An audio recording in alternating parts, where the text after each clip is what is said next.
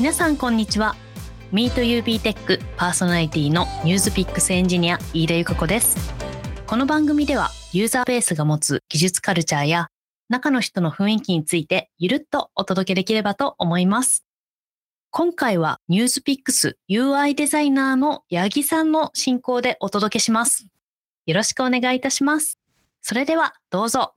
皆さんこんにちは。今回はニュースピックスプロダクトデザイナーの八木がお届けします。よろしくお願いします。今回のテーマはズバリ、エンジニアとデザイナーで作り始めたニュースピックスのデザインシステムの今までとこれからです。ニュースピックスのプロダクトデザイナーとフロントエンドエンジニアの皆さんにお越しいただき、お話を伺っていきたいと思います。それでは今回のゲストに登場していただきたいと思います。よろしくお願いします。お願いします。こんにちは。お願いします。それでは早速お一人ずつ今年は行ってよかった〇〇とともに簡単に自己紹介をしていただこうと思います。まずはつづくさん、よろしくお願いします。はい。ニュースピックスでプロダクトデザイナーをしております、つづくと申します。ニュースピックス歴は1年半ぐらいですね。去年の夏にニュースピックスにジョインしました。その前までは Yahoo で同じようにプロダクトデザイナーをしておりました。今はウェブのですね、リニューアルプロジェクトを中心にデザインシステムだったり、ユーザーインタビューとかですね、そういった訂正の調査だったりっていうのを進めております。今年行ってよかった。そうですね、行ってよかったで言うと、今年の春夏ぐらいにですね、大好きだった推しの卒業ライブがありまして、それは悲しいけれどすごく感動的だったので本当に行ってよかったなと。泣ける卒業ライブでしたというところでございます。お願いします。お願いします。ありがとうございます。ちなみにこう推しが卒業した場合次の推しが迎えられるんですか、はい、えー、そうですね。現推しも一応まだ活動しているので現を推しつつちょっとニュー推しも最近出てきたんですね。はい存在が出てきている状態で、はい。あのいいね、今月とか課金がすごいです。はい。ありがとうございます。はい、お願いします。そしたら続いて斉藤さんお願いします。はい。ニュースピックスのフロントエンドエンジニアの斉藤です。よろしくお願いします。自分は新卒でサイバーエージェントに入社して、フロントエンドエンジニアとしてやっていて、去年の10月頃に今のニュースピックスにジョインさせていただきました。で、その後、すぐ北海道に引っ越しまして、今札幌に住んでいるみたいな状態です。今、ニュースピックスでは、フロント領域をモダンな構成に置き換えるっていうリアーキテクチャのプロジェクトと、ページの見た目を刷新するリニューアルプロジェクトが同時に進んでまして、そこのフロントエンド領域を担当しております。はい、本日はよろしくお願いします。よろしくお願いします。行ってよかった我々は、そうですね、行ってよかったサウナで、最近サウナが好きで、車で2時間半ぐらいかけて、洞爺湖にある万世閣レイクサイドテラスっていうサウナがすごい好きで、うんよくいいですね。北海道に住んでる方って2時間3時間は普通だみたいな話を聞いたんで、深夜ドライブとかよくます。いいですね。北海道のサウナをちょっといろいろ開拓して皆さんに教えてください。うん、はい。ぜひぜひ。はい。ということで、今回はゲストのつづくさん、斉藤さん、そして私、八木の3名でお送りしていきます。よろしくお願いします。お願いします。お願いします。では早速お話を伺っていきたいと思います。今日のテーマは、エンジニアとデザイナーで作り始めたニュースピックスのデザインシステムの今までとこれからということで、お話を伺っていきたいと思います。まず、どういった経緯でこのデザインシステムの実装が始まったのかについて、えー、お伺いしていきたいと思うんですが、どういった経緯で実装が実装というかデザインシステムですね、うん、こう味わったのか教えていただけますか？はい。もともと私が多分入社する前からデザインシステムって言われるようなものに多分何回かこう取り組んでいった過去がニュースピックスにはあったようでして、まあ、ただデザインシステムあるあるだと思うんですけど作ったけれどちょっとこうメンテされないまんま人の手がそこに避けないまんまなんとなくあるみたいな状態が繰り返されていってたと。で、結構、ニュースピックス割とアプリも UI をリニューアルするみたいなことがちょこちょこあったので、まあ、それとこう、デザインシステムが追いついてないみたいな状態が過去にあったようでして、で、今回、Web も、あとアプリもですね、リニューアルのようなプロジェクトがあって、してそのプロジェクトのタイミングで、まあ、一緒に、えー、デザインシステムを作っていこうとでそれをこうメンテしていけるような体制とかですねリソースの確保とかもしっかりした上でデザインシステムを作っていこうっていうような話がありました。で私は Web のリニューアルに関わっているのでまあ、Web のその UI を作りながら、同時にデザインシステムの定義もしていっているような感じですね。ありがとうございます。斉藤さんの方は、フロントエンド、まあ、裏側も含めて利益していくっていう中で、こうデザインシステムみたいなのをこう意識し始めたのっていつぐらいだったりとかってありますか？ページのリニューアルの開発が実際にスタートしてきて、2ページ目、3ページ目ってなってきたときに、なんか似たようなコンポーネントだけど、これは意図的に同じにしてるのかとか、うんうん、なんかその辺のデザイナーさんのデザインの意図みたいなものが Figma を見てるだけだと読み取れない部分があって、うんうん、でだったらなんか共通言語なんかデザインの色だったり文字だったりっていう部分の共通言語だったりコンポーネント名もデザイナーとエンジニア陣で統一させてた方がいろいろスムーズに物事が進むんじゃないかなみたいなところからエンジニアサイドでもデザインシステムの熱が高まっていったみたいな経緯だったと思います。うんうんうん、なるほど、ありがとうございます。えー、いろいろなんかこうデザインシステムといっても広いかなと思っていて、コンポーネントの話も先ほどありましたし、フォントとかからの話もあったんですが、実際に Web のリアーキテクチャ、もしくは Web のリニューアルっていうところですね、とこを通して何から取り組み始めたのかってあったりしますか？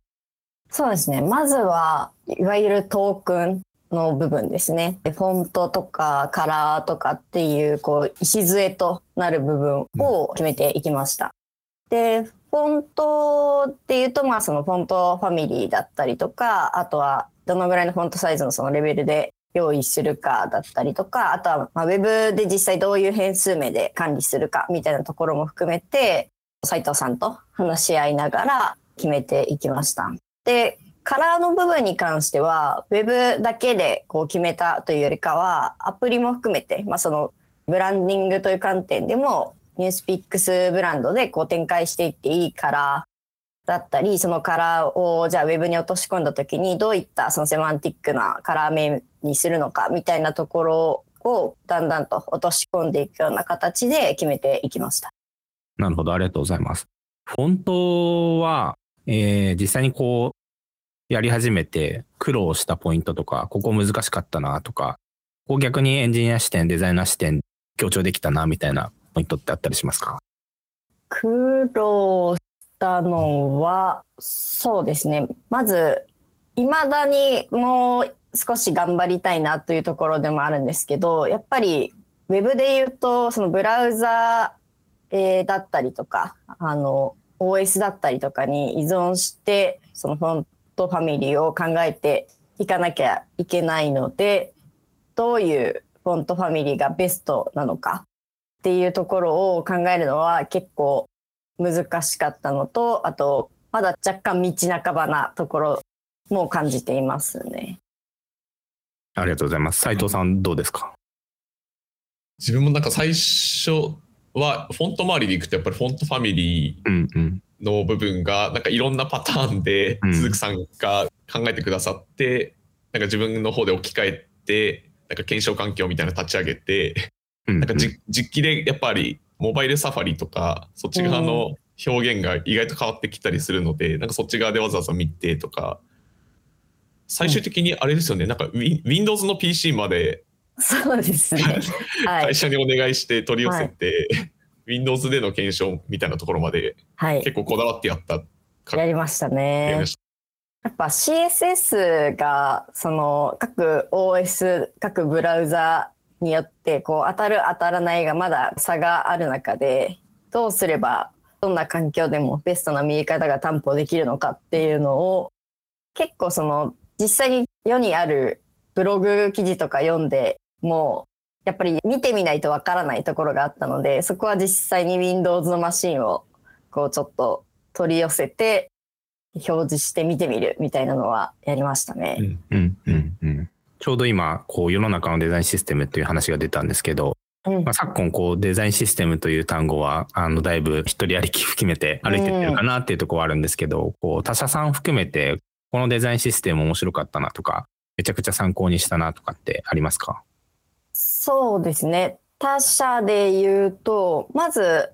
日本のデザインシステムで言うと、スマート HR さんとか、あとは、サイバーエージェントさんが出しているスピンドルというデザインシステムだったりとか、っていうところは、デザインシステムの作りとしてもすごく細かく作り込まれていますし、まあ、何よりドキュメントがすごく読みやすくて、そういうなんかどういうふうな構造で作っていくといいのかみたいなところも含めて結構参考にしていたのと、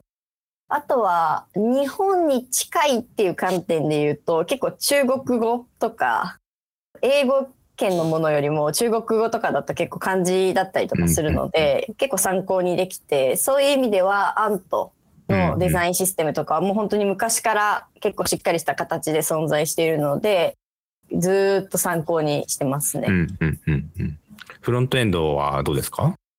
フロントエンドはトークンっていう単位でいくと、うんユビーさんがユビーのデザイントークンっていうのを NPM のパッケージとして公開していて、うんうん。そっちはなんか文字は確かなくて色だけだったんですけど、Figma トークンっていうプラグイン使ってうんうん。結構半自動化みたいなところまでやって、なんかうまくワークしてるみたいな記事をお見かけしたので、そこはかなり参考にさせていただいてたっていうところですかね。うんうんうん。あとは、なんか意外だったみたいな点でいくと、なんかアウディさんがデザインシステムを公開していて、ここもよくコンポーネントからアクセシビリティのガイドラインから、なんかブラウザのどこまでサポートしてるみたいなところまで結構事細かに React ベースでうんうん。記載されてて、結構興味深かったです。なるほど、なるほど。もうちょっと話をデザイントークンの方に戻してしまうんですけども、その中にカラーという話がありまして、今回、ウェブのリニューアルもそうなんですが、アプリ側もカラーのトークンを改めていこうという話がありまして、ちょうどこう、タイミングとしては揃っている状態だったんですが、こうカラーを進める上で、ウェブならではとか、アプリ側との調整とかって発生したりしましたか？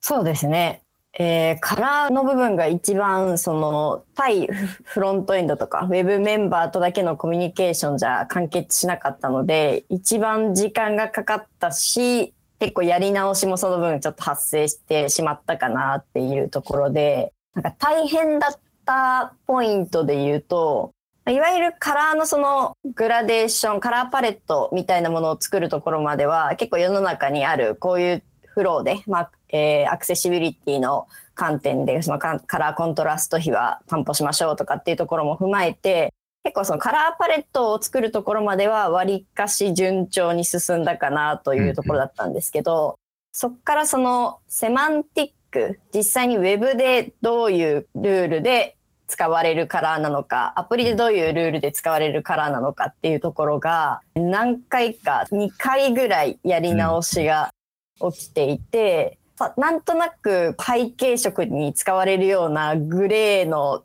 展開のカラーをどういう名前にするかとか、文字色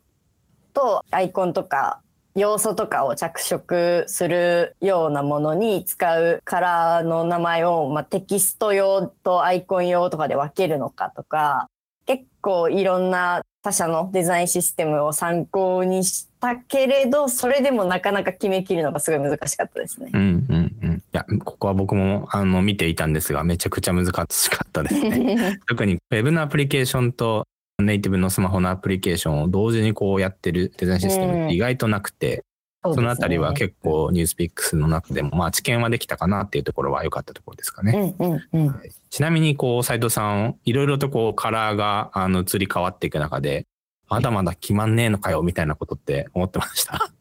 あー今安定してワークしてるのが第3世代とかうんのはい。トークンなので、そうですね、アプリとの整合性みたいな文脈はうん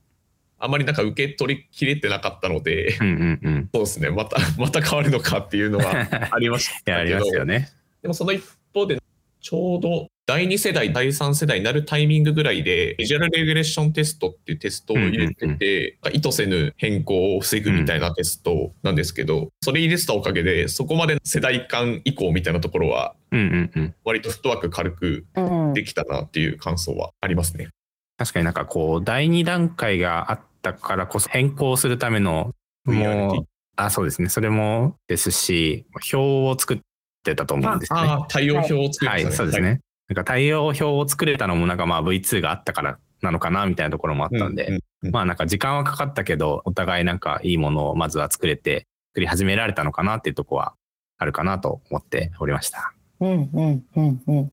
そうですね。まあ、議論す重ねていったから結構強固なものになっているかなとは思ってますね。うん。はい、ありがとうございます。ここからは実際にやってみてどうだったのか、エンジニア、デザイナー、それぞれの視点からお話を聞いていきたいと思います。まずは、デザインシステムの実装と Web リニューアル、リアクテクチャって同じチームでやってると思うんですが、同じチームの中でのこう役割分担とかってあるんですか？ああ、役割分担は特になく、リニューアルの対象のページが変わるタイミングで仕様を詰めていたり、デザインを考えてくださったりってする時間があって、エンジニアのなんかリファクタリング期間みたいな、うん。システム回収期間みたいなタイミングがあるので、そのタイミングで結構ガッとデザインシステムの方を進めるっていうことが最近だとあるかなっていうのと、あまり俗人化はさせたくなくて、フロントエンドエンジニア、うちのエンジニアだったら全員デザインシステムの方にもコミットしていただけるような形を整えたくて、うんうん。割となんかベースの部分は僕ともう一人飯田さんという方とうんうん。2人で考えて、あとはなんか量産するだけみたいな形をなんとか整えていきたいなっていうところですうんかね。うんうんうん前半、つずくさんの方から過去にニュースピックスの中でデザインシステムをトライしたみたいな経緯のお話があったんですが、改めて Web リニアル、リアキテクチャでデザインシステムの実装をしていくにあたって、デザイナーから心がけたこととかエンジニアから心がけたことってあったりしますか？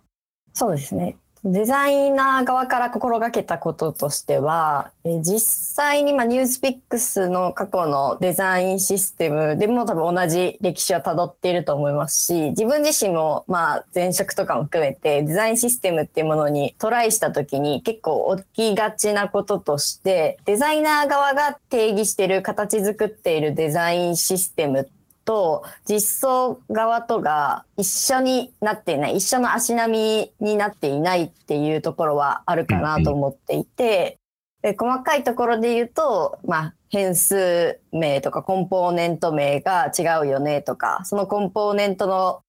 どういう分割にしているのかみたいなところが違うよねみたいなのも含めてデザイナー側の理想と実装としてのコンポーネントの扱いやすさみたいなところってやっぱりこう一緒にしていかなきゃいけない反面一緒にならないからデザインシステムがうまくワークしないっていうことが結構よくあるケースかなと思っていて、でそこを解消するために他社さんだと例えばデザインもできてフロントエンドもできてみたいな方とかがデザインシステムを引き受けてメンテナンスしていたりするケースもあると思うんですが、現状のニュースピックスだとそういう人材がいないのでこれから増えていったらいいなと思いつついないので、まあ、ここはしっかりコミュニケーション量でカバーしていくのがいいだろうというところで今までそのリニューアルに関する、えー話をフロントエンドメンバーとデザイナーとする頻度は結構高かったんですけど完全にデザインシステムのことだけを話すミーティングみたいなのを今現状だと週1ぐらいで話しててでそこに向けてデザイナーとしても進捗があるように進めつつフロントエンドエンジニアもじゃあこういう形でストーリーブックに形作っていきますねみたいなのをお互いに本当に何をやっているかみたいな景色を合わせる揃えるみたいなところをすごく注力して意識してやってましたね。うんうん、そのミーティングはちなみにどういった方が参加されてるんですか？現状の参加者としては、まあ、ウェブに閉じて話しているので、自分、デザイナーの自分と、あともう一人そのリニューアルプロジェクトに関わっているえーデザイナー。なので、デザイナーはそうですね、基本2名で、で、フロントメンバーと、あとは2で API とかそういうバックエンド側に関わってるメンバーも入ってもらってますが、はい。基本の対話はフロントメンバーとデザイナーって感じですね。うんうんうんじゃあ、同時並行でやる部分は同時並行でやりつつも、えー、デザインシステムに特化した時間っていうのは、まあ、改めて設けて、その中でお互いに詰めていきましょうねっていうところをやってるって感じですね。うんうん、そうですね。はい、ありがとうございます。ちなみに、斉藤さんにぜひお聞きしたいなと思ったんですが、はい、斉藤さん、飯田さん含めて、アクセシビリティに対して熱い思いを持っているということなんですが、はい、その部分、こう、エンジニアから見てデザインシステムとかデザインを作っていく上で、こういったところをなんか気にしてほしいんだよねみたいな会話とかってされたりしましたか？あ多分トークンの話をしてるときは結構コントラスト比とか、文字の最小サイズどれぐらいまでに収めてほしいとか、その辺の対話はよくやっていて、コンポーネント単位の話でいくと、まだあんまりできてない、目下のアクセシビリティガイドラインを策定中ということもあり、ここまでコンポーネントに対する対話みたいなところはできてないんですけど、唯一やったのがボタンの最小サイズとかですかね。うんうん、モバイル端末で見てもタップできる最低限のサイズを、みたいなところの対話はやった記憶がありますね。うんうんうん、僕はちょっと旗から見てた景色ではあるんですけども、スライダーの部分とかですかね。エンジニア観点で言うと、一時停止のボタンがあるといいよねとか、いろいろ話はあった。かなと思っていて、はい、そのあたりもまあ、もちろんデザイナーだけで作ったものの中にそういった要素もある時もあれば、逆にない時もあるなと思っていて、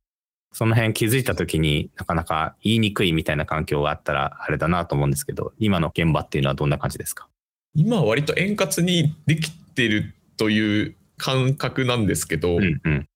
なんか、あれですか、あんまり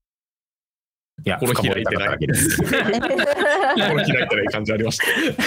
全然全然。いや、なんか、なんですかね、こう、実直にお互いやるべきことを表現してるなとは思っていて、うんうんうん、なんで、なんか関係値はすごいいい現場なのかなと、はたから見てて思ってたって感じですね。割となんか気づいたら、すぐ相談みたいな形はコミュニケーションできてるのかなと思いますね。うんうんうんうん、そうですね。コミュニケーション頻度も高いのと、まあ、自分がニュースピックスに入社して思った思ったところでエンジニアの方って例えばデザインの話とかそれ以前の体験の話とかみたいなところに興味が全くないケースもあるだろうなっていうふうに思ってたんですけど、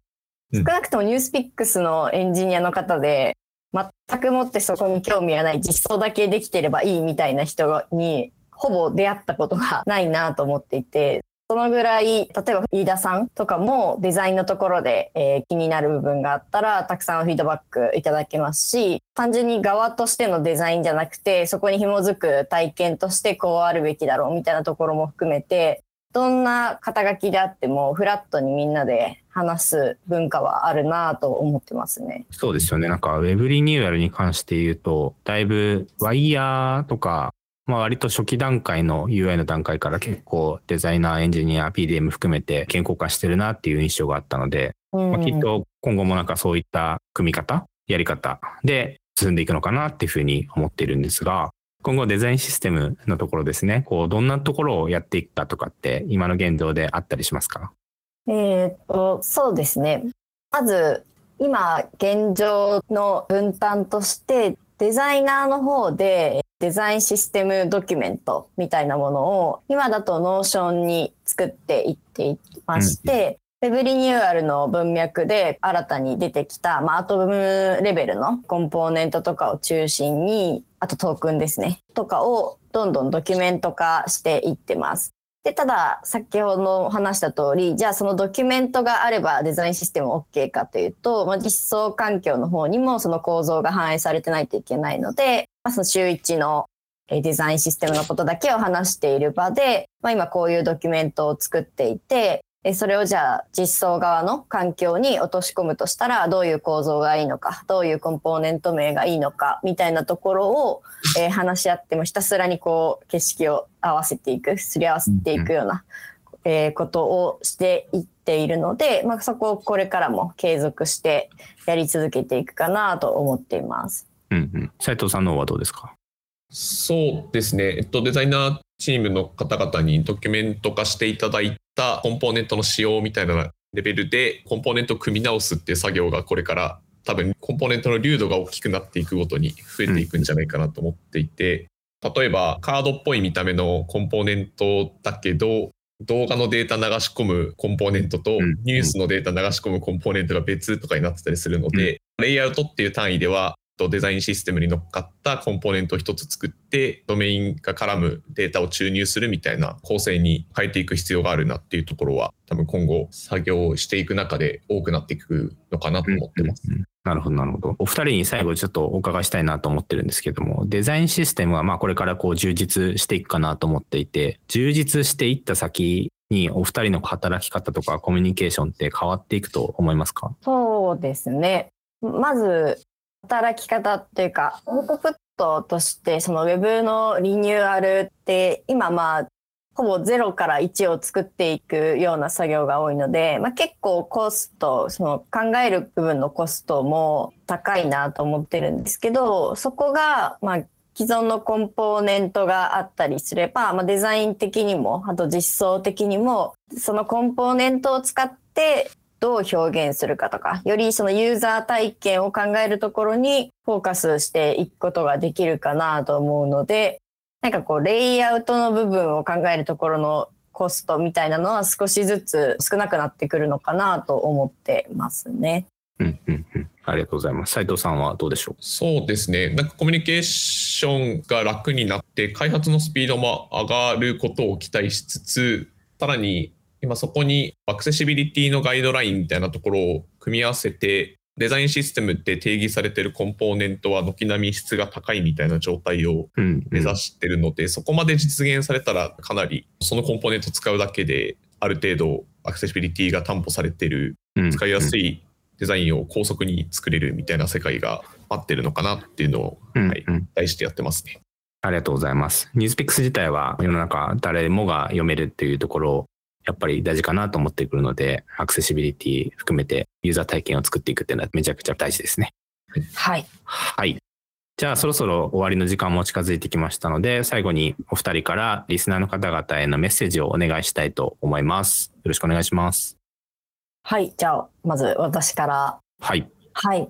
デザインシステム、こう、軌道に乗り出していて、すごくいい環境で進められているんですけれど、とはいえ、まだサポートしていけるメンバーがもっといるといいなと思っているので、まあ先ほどお話しした通り、例えばデザインとそのフロントエンドの架け橋になってくれる方とかがいればですね、もうすごくこのデザインシステム、どんどんどんどんハイスピードで築き上げられていくんじゃないかなと思っているので、まあ、そういったところでぜひ関わってみたいとか、まあ、単純にニュースピックスのプロダクトが好きです、興味がありますとかっていう方も含めて、えーデザイナーぜひぜひおあの募集しておりますので、興味がある方は一緒にやっていただければ嬉しいなと思っております。はい。斉藤さんの方も一言お願いします。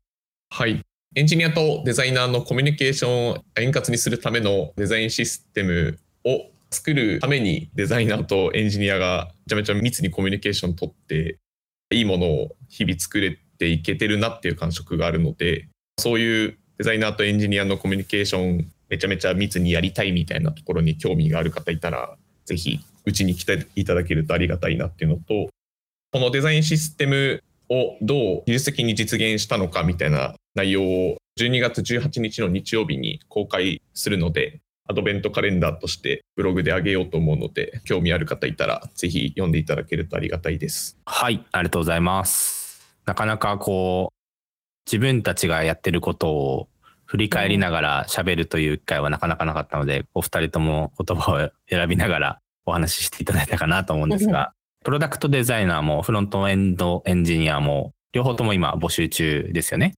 新卒募集中おーおー熱いですね。はい、お二人ともありがとうございました。本日はプロダクトデザイナーの鈴木さん、フロントエンドエンジニアの斉藤さんをお迎えしてお送りしました。えー僕自身エンジニアとデザイナーが協調しながら働く世界っていうのはとても魅力的だなと思いますし面白いなと思っているのでそういった機会を求めているという方がいらっしゃいましたらぜひともカジュアル面談にお問い合わせください。それでは本日も聞いていただきありがとうございました。また次回の MeetUB テックでお会いしましょう。さよなら。さよなら。さようなら。